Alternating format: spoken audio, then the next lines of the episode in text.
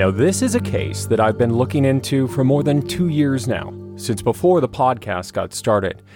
It's confusing and disturbing, and it involves a young, beautiful college student from Wisconsin on vacation in Northern California, who just one day up and vanished after a phone call with her mother.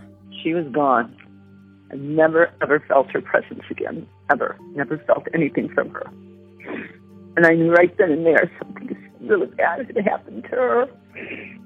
That's Anita Walters, mother of Christine Walters. She was so loving and so compassionate that this world has lost one of its greatest little humans, you know? Like most families with missing loved ones, this is difficult to talk about. Talking with people to continue trying to put the story out there and find any kind of reasoning or answers is just it's painful and I just don't want to do it anymore. She hopes someone out there is listening and can finally give her answers. I would say, my gosh, if you knew, just say something. I don't care if you have to write it on a piece of paper, but say something so that at least I I can put it to rest. Before we dive into the case, I want to remind you that this is for mature audiences and still might not be for everyone. After the episode, I have a shout out to investigators who wrote reviews on Apple Podcasts. Thank you. It's a way for you to be a part of the podcast, and reviews like that really help independent podcasts like this get noticed. More on that after the case. The disappearance of Christine Walters. Investigators, you're on deadline. From the social distancing studios in Las Vegas, Nevada, to your earholes, this is True Crime Deadline, a podcast discussing cold cases, murder, mysteries, and completely random thoughts. Now, your host, a man who sings happy birthday twice when washing his hands, Mr. Mystery himself, Matt Johnson. Investigators, thank you for joining me for episode 34 Mystery The Disappearance of Christine Walters, which takes us to the area of Eureka, California. It's a town of only 14 square miles with 27,000 people. Eureka and nearby Arcata are located in the pristine coast surrounded by beautiful lush green redwood forests in the heart of Humboldt County, located halfway between Portland, Oregon and San Francisco. The area was a major trading post in the early years of America and the gold rush, but perhaps the biggest gold rush there was actually timber. The trees in Eureka are said to have built several historic landmarks, huge Victorian mansions up and down the coast, and most of all, San Francisco. Now, when you think about San Francisco and North Portland and the architecture in those areas, that's what it looks like here on a smaller scale in Eureka and Arcata. And the area also has a reputation for those who are free spirits, people who want to be close to nature, live off the land, grow, fish, and meditate. There's also a dark side, an underbelly to the fern covered forest, as highlighted in the documentary Murder Mountain, which we'll talk about. This is a place of several strange disappearances, including the Humboldt Five, which includes Christine Walters. Christine was just 23 in 2008 when the young college junior decided to take a break from school in Wisconsin and head out west to Portland, Oregon to visit some friends. I really appreciate your time and talking to me. I, I'm sorry it's under these circumstances. Yeah, it's okay.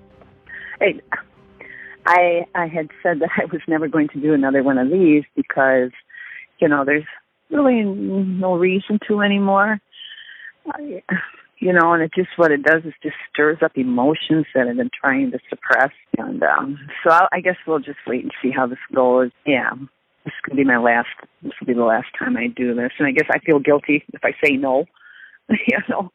Yeah, I mean, you've done a lot of work. Um, I've seen videos of you passing out flyers and and holding, you know, get-togethers. Were they search parties, or how did you even know what to do?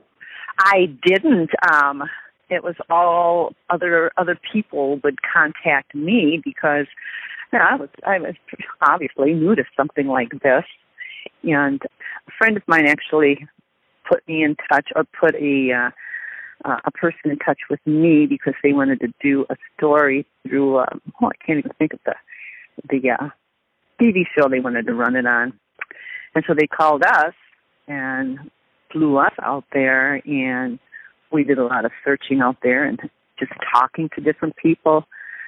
But because there was no outcome to the story, they didn't air it, which was kind of sad after all that effort. And uh, one of the California advocates, Brenda Condon, um, she started a page for Christine. And that page, I don't know how many millions of hits we had on there. I shouldn't say hits, follows, but a lot of people had said that they thought they'd seen her, you know, and, and it always was um wasn't uh, her. So, I mean, I appreciated that because it really kept her story alive, and there's still every now and then there'll be something, but it, you know, for for years it went on. So I was grateful for that, but nothing ever ever came of that. Tell me about her um, and what was going on in 2008. So she's in college. Uh, was she still living at home? What's going on no, in her life? She was actually living up in Stevens Point and, you know, going, it was her um, sophomore year at the university. And uh, we had just got her set up in an apartment. Or it was actually a house with other other uh, students. And she was so excited that uh, she was going to be living there and she liked her roommates and she was just uh she just loved studying you know she uh had ideas that she wanted to follow through with and, and we were very close. I have to say, we were so close. We spent so much time together. You know. And she was so smart, or is so smart. She was she's studying botany. Like mm-hmm. that, isn't the first thing that comes to mind when I'm like, oh, I'm gonna take a major. yeah, horticulture, all all that, you know. And she wanted to help build um, ecosystems she was just she was just a uh, and she studied taught Pilates and yoga. She was so into her body and into health. And then when she decided to take her break and go up to Oregon to visit a friend, that was the end of everything. She lost her focus on what her journey really was and what she wanted to do. Yeah, why did she decide to go to Portland? And ironically, I just I moved I lived up there for a couple of years when I was working for ABC News, so I'm okay. kind of familiar with the area. That's beautiful. Apparently, I haven't been there, but she sent me pictures. Um, there's a fall, Mohan Falls or something. Probably know of it. Mm-hmm. Yeah, and she just loved that area, and then the people out there were a little different than back here. The culture was a little different, I want to say. Um, she, her, her, um, her attention just went from doing what she was doing to like, oh, I'm just going to be free and I'm going to just travel around and I'm going to live almost like a gypsy. And that wasn't her. That that wasn't her. So where she was getting all these ideas from, you know, was just the people that she started hanging with out there. But during this time, she was still calling you regularly, right? Oh yeah, yep. Um, actually, she'd call me when I wasn't feeling good. We were that connected. I knew when she was having some problems or wasn't feeling good, I would call her, and sure enough, something was going on.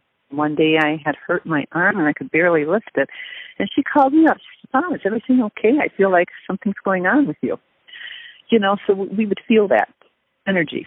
Wow. And uh, yeah, yeah, that's why. I, yeah, when I've got something to tell you, that that's why I just um, I'll wait a little bit into the conversation, though. The more time Christine was away, the fewer phone calls family and friends received back home in Wisconsin. She wasn't working regular jobs and often asked mom and dad to wire her money. Christine started hanging out with a new crowd. They were spiritual, she said, environmental advocates, and living an alternative lifestyle. Eventually, Christine lost track of her goals to graduate college and decided to follow her friends to Arcata, a small town outside Eureka. Then she decides to go to Eureka, right? So she leaves Portland and she goes down to California. Is that right? Right. Arcata. That's where she went to was Arcata and it's a beautiful little town. I loved it out there. Um, but she got mixed up with again, you know, people that just were really laid back and thought. I think she maybe was I don't even know anymore, but I think she was looking for like just the the easiest possible way in life. And people had convinced her that education was just um you know, not necessary. You didn't need that. And so yeah. Yeah. So and so she decides know. that she's not going to go back to college. Is that what? No, no, and no. Her dad and I was devastated that uh as she was giving that up. She had a year left. Why would you? Why would you give that up? Your right, and she had the apartment and everything that you had set up for her. Yeah, yeah, and uh, yeah. I mean, all of her dreams were just like she just dropped them all.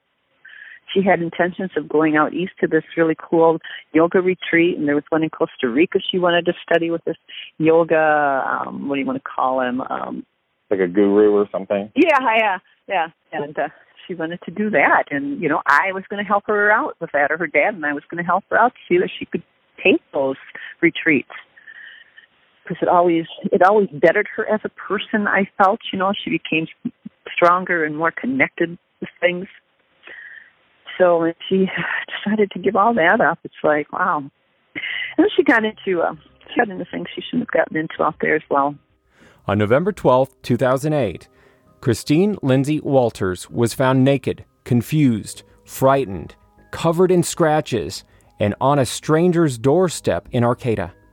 She wouldn't say what happened, but she kept saying over and over again that someone was after her. The homeowner called police right away and she was taken to a nearby hospital. She tested negative for drugs in her system and they couldn't hold her. So they dropped her off at a nearby Red Lion Inn hotel where she called her mother Anita. Christine wanted to come back home, she said. She couldn't find her backpack or her wallet or ID. She had no money, so she couldn't board a plane. So Anita made arrangements to fax a copy of her ID to a copy center. On November 14, 2008, Christine picked up those documents that her mother sent. The clerk would later tell police she seemed nervous and paranoid. She took the papers right away. She bunched them up and put them in her pocket. She didn't want anyone to see. When Christine walked out that door, that was the last time anyone has reported seeing her. She was reported missing on November 17, 2008. So tell me about, you know, what led to the disappearance of your daughter. So something happened on November 12th. What did we know about that? Well, you know, the uh, ayahuasca tea party, I think, was just I don't think that maybe anymore as, as I looked at things that she was doing because I found out that uh, like a, a few weeks, a month before that, she called me like two o'clock in the morning and I could tell by how she was acting that she was she was on something. She was tripping. And um when I brought it up, she goes, "Yeah." She says, "But if you're gonna if you're gonna make a fuss about it or lecture me, I'm not going to be able to call you up anymore and talk to you." like, okay. I quickly changed that conversation around. And then, um, what was I going with this? Oh, yeah. Then she started, um, what the hell was it? Uh, harvesting marijuana. And I had no idea she was doing that. I, I think maybe she was owed money or so. I don't know. I can't say. I shouldn't say because I don't know. But there was just so many goofy things after that. And then that tea party happened. It was after Christine disappeared that her backpack, money, and ID were all found at a spiritual center in Arcata, near the Arcata Community Forest. A private detective that was hired by the family discovered Christine had taken part in a tea ceremony right before she was found naked and confused. Those ceremonies are often illegal in the United States and usually involve illegal drugs that cause hallucinations, some vomiting, and even diarrhea. And those symptoms can last for up to 10 hours, according to the research that I did. Now, the drugs can also trigger episodes, episodes of depression or mania. But it's unclear if this is what led to Christine's disappearance. Just was she working for uh, a pot farm at that time? Hello? Right in the middle of mid sentence of Anita Walters opening up about her daughter and her daughter's disappearance, right after she tells me that she's done with interviews altogether, Of course, the phone cuts out. I call her back. Is she going to pick up? She does. That was weird. Oh. Sorry about that. Unfortunately, we were in the part of November 12th. You were saying something about she was cultivating pot or something like that. And so was she working for one of those big pot farms up there in Northern California? I want to say yes. I didn't personally know. It was just someone out there apparently that knew she was and told us this. So that's that's hearsay, but I wouldn't doubt it. Let's put it that way. I mean, it, you're told that you can make some easy money, good money, and maybe that's what she did. And maybe, who knows? Maybe that's what led up to her disappearance as well. You know, I don't want. to I don't. I'm sure it's not Murder Mountain, but you know, I watched that uh, documentary, and maybe it was another big pot farm, and maybe maybe they just didn't want to pay her the money that was owed. You know, and that's happened so many times. Yeah, I was going to ask you about that document. I was going to wait and and tell the story first, but I wanted to ask you about that if you had seen those and and what your thoughts were in when sometimes people um, put your daughter's case with the other missing women. If you think that they're all connected, like people have made connections. Yeah, I don't know. I, I don't know. I think it's just you know it, it's a good way to catch the eye of people when they're looking at things. Oh my gosh, all these girls are connected. You know, we got to really check this out. I, I, I I'm not sure. I sometimes I don't see any any uh, connection, and but then what do I know? I mean, really, I don't. Well, you hired a private investigator, as far as I know, and what were they able to tell you about what led up to her disappearance? What are what's the timeline? What do we know? I don't know anymore. You know, I, and, and they never did either. They were always just trying to put pieces together. They didn't really know. I, and I hate to say that, but they didn't. They they were just grasping at straws, trying to take this piece and that piece. Um, they don't know any more than I do right now. So when they tried to put a timeline together, I, I don't know if I believed any of it. So is it true know? that she was at someone's doorstep? Like, do we know that much? Was that? Now, was yeah, that- that much. That's true. That much is true. Um, her running all night. They're not sure if that was because the distance from Arcata to Eureka. They didn't think she could do that. But she was barefoot. Her feet were all um, marred up. You know, and they hurt because when I talked to her, she wanted me to take her to a doctor. I mean, when I talked to her, she wanted me out there. She wanted me to come out right away. She like, right now. And it's like, well, even if I could drive out there, it was going to take me a few days to drive to California. Mhm. And, uh, you know, my flight, I couldn't get a flight right away. I told her I would, and I did. I went and got tickets, our ticket. She was just really, really uh, scared and upset about so many things.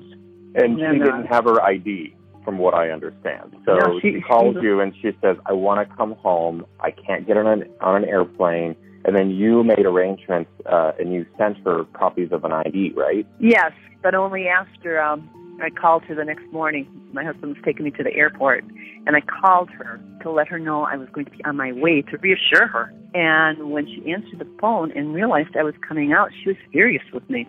She said, "Your your presence is not welcome here. I am a big girl. I can take care of myself." And if I was to come out there, she she wasn't going to be there. So I I I guess I just lost it at that point. I just felt like I'd lost my daughter, and instead of doing what I should have done, which oh, I can't, I can't. I don't think that there was any right thing to do. I don't. I don't know if there was. There's no manual for when something like this is happening. I can't get the words out right now. I'm sorry.